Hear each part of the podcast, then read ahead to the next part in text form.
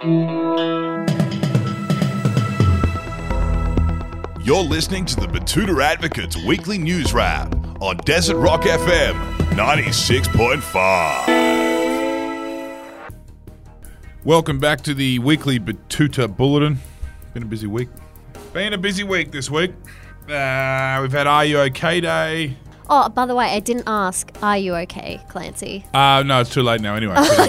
okay. um, no, I feel funny in answer to your question because I, and it happens every day, but what happens is I rotate between kind of Joe Rogan esque meal plans or just full blown fast food.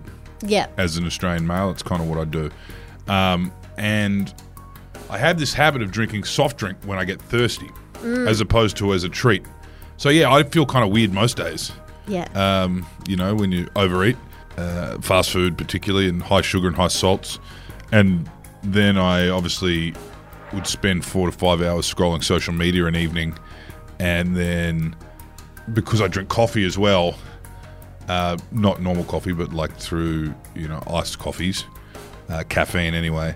Plus all the Coca Cola, I don't really get to sleep till about three most nights, and I'm looking at the screen the entire time. So yeah, there's a um, lot going on. yeah, and then I've obviously got to get up early, and then I go to the gym, and uh, mostly I don't have like a varied workout. I just mostly do chest and arms with my noise cancelling headphones in, playing the music, you know, like pump up music, like the presets.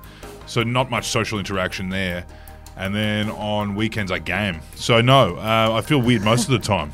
I wonder why. Yeah, I don't know. Um, people have suggested I go see a GP, but um, I think it's better to just talk about it. Yeah, I think so too. How about you? um, I'm good. I'm good. What am I up to? Oh, I've heard back from Wendell, and Yes. he has gotten into Burgoyne. Apparently, Oh, good. Yeah, well, he has those it was apparently those pants. I think. it was the pants and um apparently you know he was lining up for hours and he had the bandages on his nipples because of the multiple nipple surgeries and they looked at him and they're like that's that man is wearing really good fetish gear we'll, we'll let him in Kinky and shit. yeah he's a kinky kinky boy so we're gonna let him in he went into the dark room, I believe. Um, yeah uh, he'll be a different man when he gets back. I remember my first time there. But what else? um i'm going to a drag cabaret show in the french quarter tonight which will be fun Hell yeah. yeah No one does it like the French Quarter. will you be gaming for the rest of the weekend you reckon Yeah, maybe. Or I might, um, I don't know, maybe like kind of go hunting, but it's not really legal what I do. I'm, I, I, you know, I've been obviously shooting with Errol before. yeah It's not that illegal, but you know, just playing with guns alone in the bush, kind of, um, you know, people start asking questions that I don't want them asking about my personal life. yeah so, true So I don't know. Maybe I'll just play video games where hmm. I'm obviously shooting. You could do. You could play shooting games. I'll yeah. play shooting games the whole time. Today's podcast is brought to you by NordVPN, which keeps your devices malware free and your browsing safe from strangers' eyes. And most importantly, allows you to freely watch overseas content without any restriction, such as American Netflix or streaming sports while you're traveling. I hear Wendell has been making the most of his NordVPN trial to tune into his beloved Summer Heights High reruns. Wouldn't have taken him for a Chris Lilley fan. There you go. Yes, NordVPN will give you swift access to content from all over the world and are currently offering an exclusive deal for Betoota listeners. Yep, and to take advantage of this free trial, go to nordvpn.com forward slash Betoota, which is risk free with Nord's 30 day money back guarantee. But yeah, what's in the news this week? Well, starting off, and a HR manager agrees that sucks, but have you considered shutting the fuck up and pretending you're okay? Yes, junior accountant Kaylee Weathersford has unfortunately learnt the hard way that in most corporations, human resources, or people that are now called culture managers, are not there to help you. It's alleged Kaylee went to the HR lady Gail with a complaint about her manager, citing that the constant barrage of mean spirited and crude comments was heavily impacting her mental health and making it difficult to come into work every day, including some very inappropriate comments about her makeup and excellent birthing hips. Sadly, there was no justice for Kaylee. As Gail said, she she totally understands where she's coming from. But, you know, has Kaylee thought about just getting over it and shutting the fuck up? I'm guessing that did not happen on Are You OK Day. No, there were no cupcakes in the room.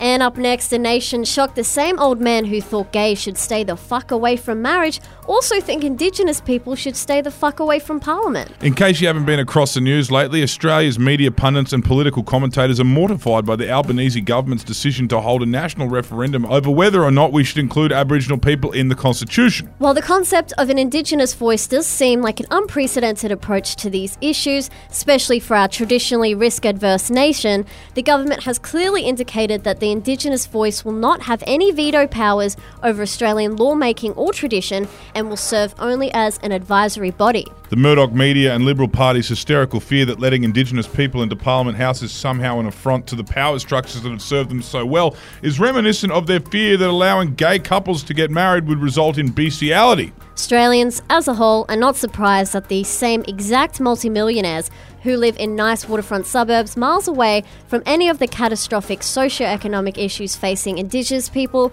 are so staunchly opposed to changing anything that might empower our most vulnerable citizens. And up next, girl who's always late naively thinks that everyone else also finds it a quirky and endearing habit. Yes, a local woman who has no consideration for other people's time has this week been informed that no one else thinks it's an endearing quality, despite her numerous attempts to rebrand it to a quirky character trait that she has absolutely no control over. Often using the excuse, I just lost track of time.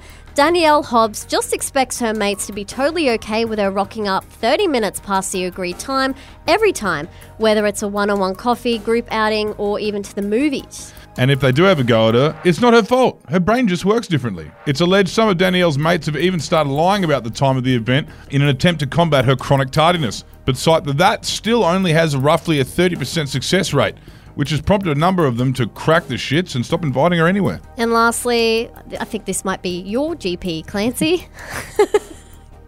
A 65 year old GP takes off stethoscope after a long, hard day of fat shaming and telling depressed people to buy some runners and wake up to themselves. A visit to his local GP at Betoota Heights Family Medical Centre today confirmed that as Dr. Michelle Jones ordered Big Dennis up on the scales, and what she saw chilled her blood. She asked me how many kids I had. I've got two, he said. Dr. Michelle told me I'd probably have a stroke or a heart attack before they finished school if I didn't start to look after myself. She said I was on the wrong side of the obesity bell curve, making me way too morbidly.